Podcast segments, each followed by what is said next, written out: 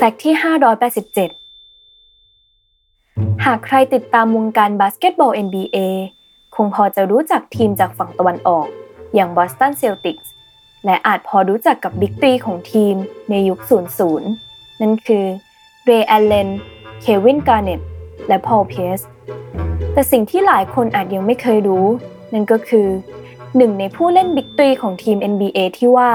เคยประสบเหตุการณ์ถูกแทงถึง 11 แผล ย้อนกลับไปในปี 2000 คืนวันที่ 25 กันยายน พอลเพียสหรือชื่อฉายาว่า The Truth ได้ไปที่คลับแห่งหนึ่งในเมืองบอสตันกับเพื่อนๆ แต่ปัญหาก็ดูเหมือนจะเริ่มขึ้น เมื่อพอลหันไปคุยกับผู้หญิงคนหนึ่งในคลับเพราะมีชายคนหนึ่ง